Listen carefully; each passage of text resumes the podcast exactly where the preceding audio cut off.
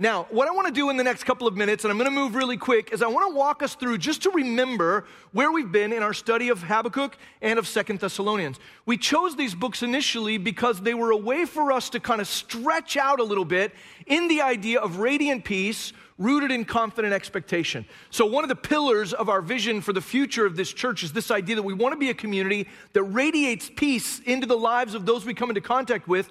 But the only way we're going to be able to radiate peace is if we ourselves have peace. And the only way we're going to have peace to pour out into the lives of others is if we have a true and faithful, confident expectation in the character of God and what He's promised and, and what He has told us.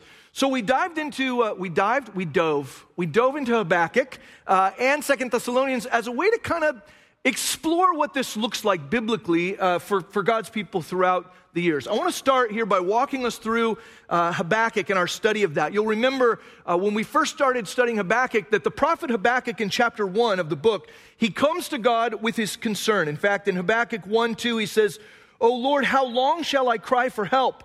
and you will not hear, or cry to you violence, and you will not save. He cries to God in his fear and confusion and pain. And if you were with us when we studied that chapter, you'll remember us saying, that's a great choice. In the midst of anxiety and in the midst of confusion and in the midst of fear, the proper place to turn is to God who is in control of it all. Now, he's turning to God in frustration. He's turning to God in a little bit of anger. Um, and God responds to his cries by saying in verse 5 of Habakkuk chapter 1, you will be amazed. You're going to wonder and be astounded at what I'm going to do because I am going to take care of the problem you've mentioned, but I'm going to do it in a way that's completely different than what you would have expected or what you would have asked for. We talked at the time about the fact that for us as followers of God, there's a difference between having faith in God as He is and faith in what we think we know about God. Now, you may remember that if you're part of the family here and you were in that study. There's a difference between me putting my faith in what I've learned or what I think I know, putting God in a box, or putting faith in the God who is, who explodes the walls of our boxes, right? Who is bigger than we can comprehend, who is more loving, who is more just, who is more holy and gracious than we can comprehend. God looks at Habakkuk and says, I am going to do something about what you're crying out to me about, but it may not be the way in which you anticipated it. In fact, he tells Habakkuk that he's going to punish the wickedness around Habakkuk by using the enemies of Judah.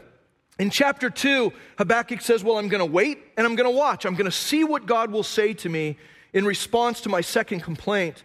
And God affirms in Habakkuk 2 4, he says to Habakkuk, he says, Behold, speaking about those who are crooked in soul, he says, There are those who are puffed up and their soul is not upright within them, right? That's because they're trusting in themselves, in their own selfishness. He says, But the righteous will live by faith. And when we were studying Habakkuk chapter 2, we were reminded that it's easy to sort of get bloated on ourselves or what we know or what we think we know or our experience or the lines on our resume or whatever else, but that the righteous doesn't live puffed up on, uh, on himself or herself, that the righteous lives in faith before God. God goes on at the second part of Habakkuk chapter 2 to uh, absolutely affirm that justice will come, that he is in his temple, that he is on the throne, and that he will in no way let the guilty go unpunished. When we come to Habakkuk chapter 3, you'll remember there's a lament there. And Dr. Daniel Kim came and he talked to us about the different components of a lament. There's this lament song in Habakkuk chapter 3 as Habakkuk reminds himself of who God is that God is creator and warrior and king.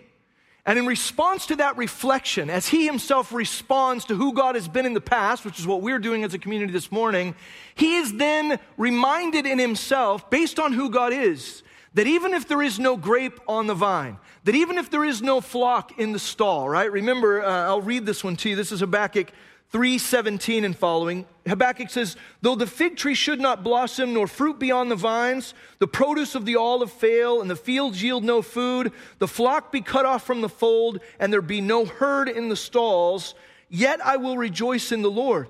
I will take joy in the God of my salvation." We talked at the time about this idea of grapes on the vine being uh, what, what he would need for the future, and that grain is what he needs for sustenance for today and that his flock in the pen has to do with the investment he's made in the future. He says, even if my plans for the future and my hope for the present and my investment from the past, even if those things fall apart, I will not waver because God is faithful. I will put my faith in God. I will rejoice. So we talked at the time about it, the idea that he will joy in the Lord. Because God is our salvation, and because Habakkuk will say, He enables my feet to be like a deer's feet, which at first sounds a little bit weird, but the idea is that deer have the ability to scale these incredible heights. He says, God will transform my feet to be able to overcome whatever obstacle faces me. He will transform my feet so that I can traverse over the top of what would otherwise seem like an insurmountable obstacle. And in that process, God will take me to new heights. Habakkuk is a changed man from chapter 1 to chapter 3. He goes from a man who has all kinds of questions of God and some frustration with God to being a man who can say, even if my future doesn't look super hopeful, and even if I don't have what I need in the present, and even if my plans from the past have failed me in this current day, God remains who He is. We went from that study into a study of Second Thessalonians, and you'll remember at the beginning of Second Thessalonians, Paul writes to this little church that he had planted, and he commends them for being a successful church. We talked that first Sunday in Second Thessalonians about the marks of a healthy church. And we talked about the fact that it doesn't have to do with how many people are in the seats. That's good for us today because there aren't very many people in the seats, right? It doesn't have to do with the size of our budget. It doesn't have to do with how many buildings we have. It doesn't have to do with how many programs we run. He commends them in that moment for their growing faith. This is Second Thessalonians chapter 1 verse 3. He says, We ought always to give thanks to God for you, brothers, as is right, because your faith is growing abundantly, and the love of every one of you for one another is increasing. Therefore, we ourselves boast about you in the churches of God for your steadfastness of faith in all your persecutions and in the afflictions that you're enduring. He commends them for their growing faith, for their abundant love, and for their hope in the midst of difficulty, for their hope in the midst of suffering. He goes on at the end of chapter 1 to affirm that even in the midst of the persecution and the trial they're facing, that God sees them, that He is present, that He will dispense justice, that He is transforming them or He's counted them worthy of the kingdom of God, and He will give them relief or rest. We couldn't have known when we were studying Habakkuk in 2 Thessalonians chapter 1 how much we would need verses like that concepts like that in the coming weeks, as now we're isolated and we're unsure about the future and the past and the present.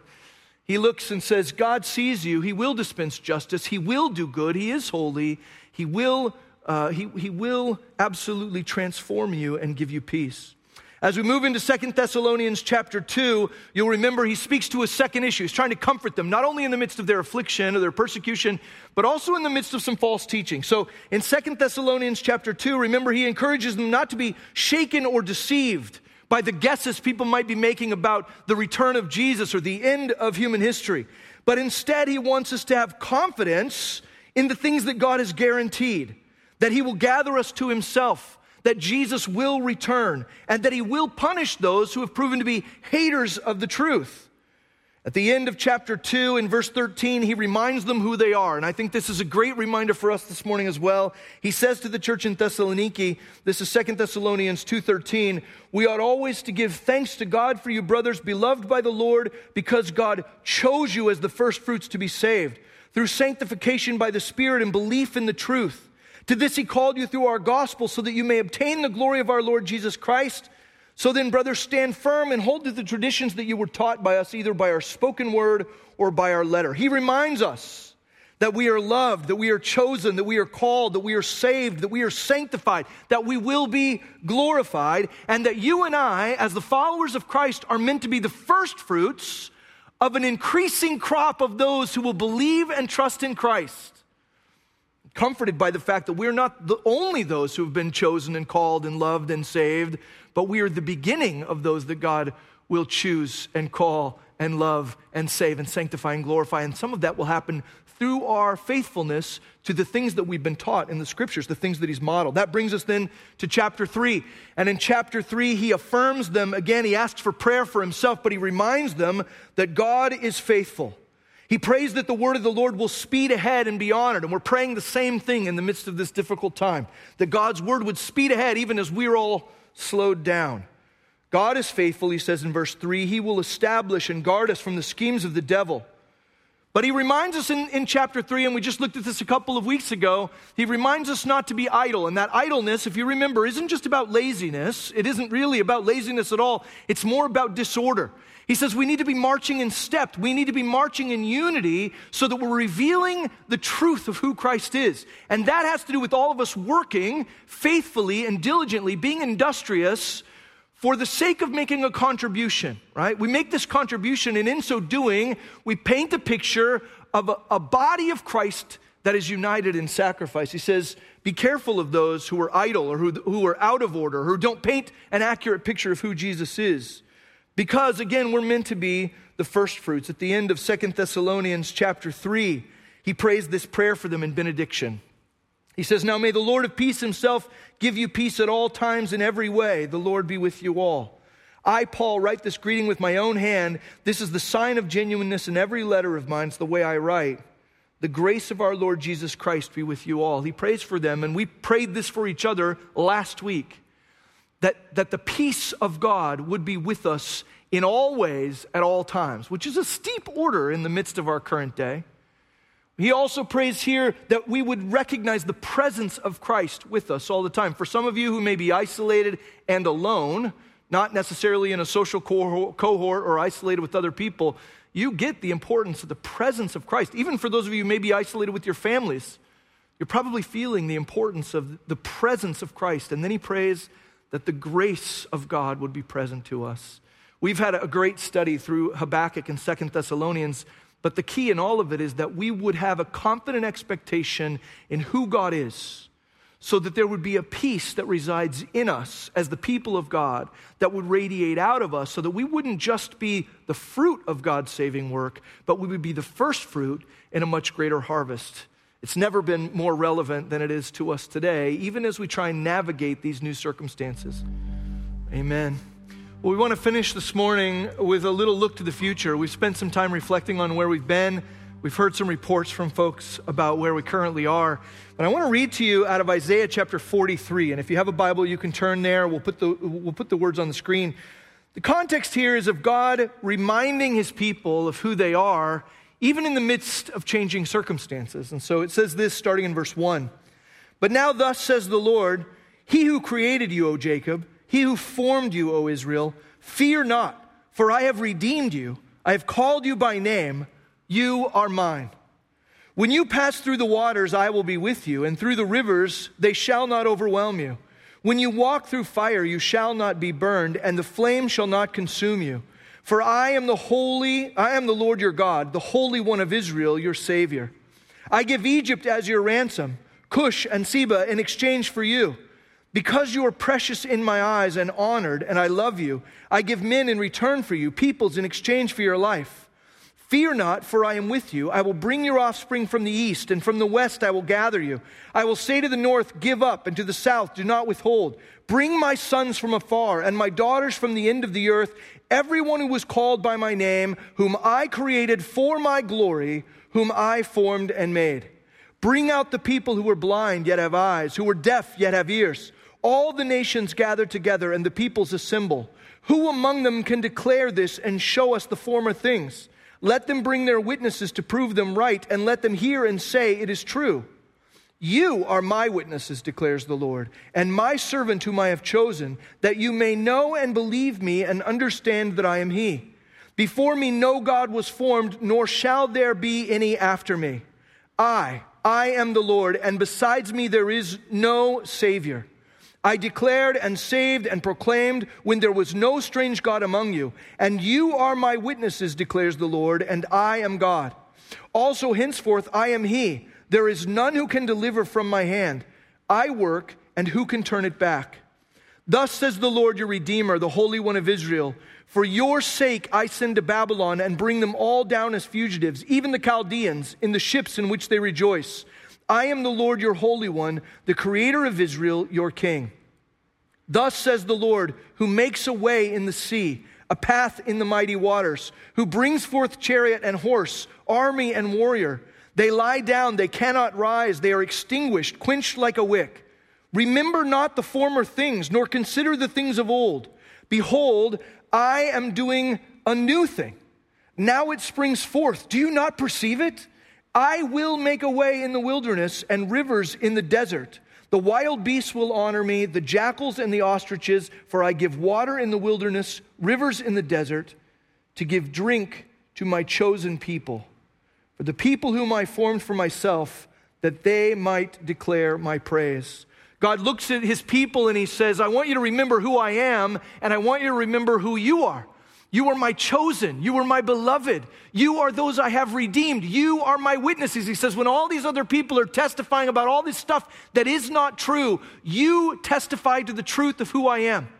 And he looks at them and he says, Look, you, you remember that I led you out of Egypt. You remember that I delivered you from the hand of Pharaoh. But I don't want you to live in the past. I don't want you to constantly think of yourselves as people who had their greatest days beforehand. He says, I want you to know I'm doing a thing now. The same God that parted the waters then will put streams in the desert today. The same God that delivered you in the past will deliver you today. He says, in essence, he's saying, the past illuminates the truth of who I am, but you have to think contextually about who you are in this context. The reality is that the people of God are called to the same purpose, even though their circumstances change. They're the same people called into new situations time and time and time again. God stays the same, their purpose stays the same, but their circumstances change, and God looks at them and says, I don't want you to be people who only think of the past. I'll tell you, we're in a weird time, right? This is a weird circumstance. And there is a temptation for all of us as a church family here at Fullerton Free to dwell on how things were, to dwell on how nice it was when we could all sit in the room together and lift our hands and sing praises. We can gather in our adult fellowships. We can have our kids in Sunday school and, and children's programs and whatever. But we do not want to be people who spend a ton of time thinking about the past and how it was. What we have to do is let the past illuminate the truth of who God is and remember that we are the same people called to the same things today that we were three months ago. That it is our responsibility in this day and age to look to God and to contextualize in this new context how do we be the people of God? How do we be His witnesses? How do we be His chosen? How do we be the redeemed and His servants? How do we be worshipers? It's our job to figure out this new time because it's not ever going to be like it was, right? No matter what, no matter what the next three months look like, Things are going to be different. We're going to be growing. We as individuals are going to grow and change. God is conforming us to his image. He's considered us worthy for the kingdom, right?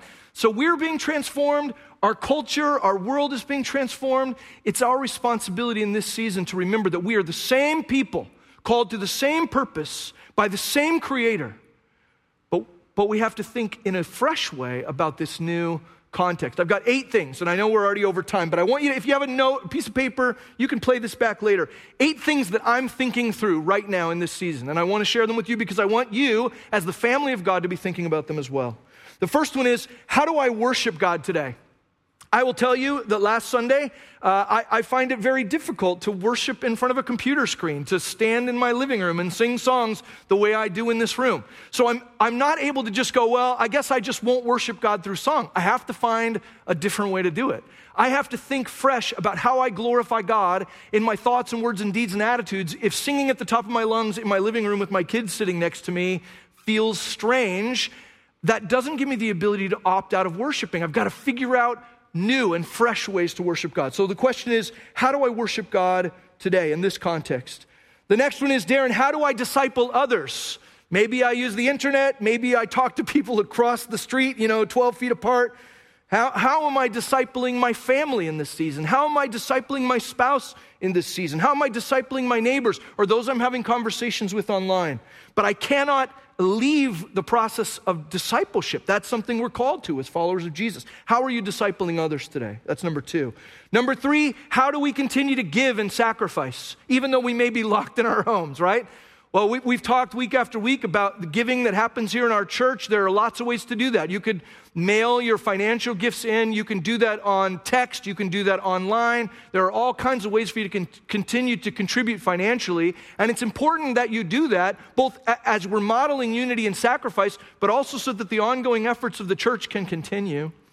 But how do you give even beyond financial offerings? What does service and sacrifice look like in this context? That's a question I'm needing to answer. It's a question you're needing to answer. How do I evangelize and share my faith in a time where I don't see anybody but my family? I have to find ways to do that online. Maybe you do that through social media. Maybe you do that through distant conversations, phone calls, letters. I don't know. But evangelism is something we're called to as a people. How do I grow in my own faith? How, how do I become more like Jesus in my faith and hope and love? He, remember, he commends the church at Thessaloniki for their growing faith, for their abundant love, for their steadfast endurance in the midst of crisis. How am I growing? Maybe I'm reading scripture at a set time every day. Maybe I'm digging into the Bible. Maybe I've got a small group gathering o- online through Zoom or FaceTime or whatever. But I cannot neglect my own spiritual growth. I have to be intent on becoming more like Jesus and leaning into that process. How do I prioritize prayer and conversation with God? Unfortunately, I think for many of us, we sort of relegate prayer to what happens in here on a Sunday. In, in this sense, having this thing on Sundays blown up is really good for our spiritual life because not worshiping on a Sunday in this room together is not a great excuse to, to opt out of conversation with God. We're called to be people of prayer without ceasing, right? So, what, is, what does that ongoing prayer life look like? These are questions I want you to ask. Two more. How do you stay in community? How do you remain a part of the body even though we're isolated? I'll tell you, if you're new to our family, maybe you're joining us for the first time, there are all kinds of ways to get connected to adult fellowships, to get connected to community groups, and that might seem weird in a time of isolation, but we can connect you with groups of believers virtually over the internet. But you, you're called to be part of a body. You're not called to be a lone ranger or to live in isolation. You have to be asking yourself, how do the people of God in this time period, in this season, remain connected to one another Community and body life is essential. And then lastly, how do I abide in Christ? Jesus is very clear in John 15 that we find joy in abiding in Him, remaining in His truth, remaining in His love. How do you abide? Are you, you feel fidgety these days? You feel a little stir crazy? You feel a little bit discouraged? You feel a little bit like your world is kind of falling apart? Maybe you've lost your job. Maybe you're not sure how you're going to pay your bills. Maybe your school's been canceled, right? Maybe you're sick. Maybe you know somebody who's sick. I think at this point we kind of all do. How do you abide in Christ in the midst of these, these new situations? We are the same people, called by the same God to the same purposes, and it is our responsibility in the days ahead as we look to the future in response to what God has done in the past. As we look to the future, you and I have to answer these questions How do we worship? How do we pray? How do we stay connected? How do we share our faith? How do we disciple others? How do we grow ourselves? How do we give and serve? And how do we abide in Christ? so that we can be a people of confident expectation who radiate peace. As God pours his shalom into us, it overflows out of us into the lives of others. These are questions I think that we as the people of Christ have to be answering in the days ahead because he's the same God who's called us to the same things in a brand new situation. And for all we know, it'll be another new situation in six months. But right now, we have a responsibility to be witnesses to the truth of who Christ is in the situation in which God has placed us, even though that's hard.